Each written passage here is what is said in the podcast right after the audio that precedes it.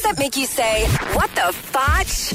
On Power 96.5. A New York couple who are married for 78 years recently died two days apart. Uh, there was the ni- the 98 year old died two days before her husband. Then he they both passed of natural causes. They they passed of a broken heart. That's yeah, what happens. yeah. She passed, and then he's like, "I can't do it. I want to be with her." Oh, Uh, they had three kids, four grandchildren, and two great grandchildren. oh. You So they- uh, you hear about this quite a quite a bit actually. These these couples, these older couples that have been married for so long. I mean, they literally just don't have a reason to keep going after their partner dies.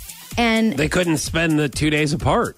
I so know now they're and together that- again. That's a lovely story. I really like to hear stories like that. I really do. We, uh, I did a similar um, at my grandma Foch's eulogy. Uh, we were, we were kind of.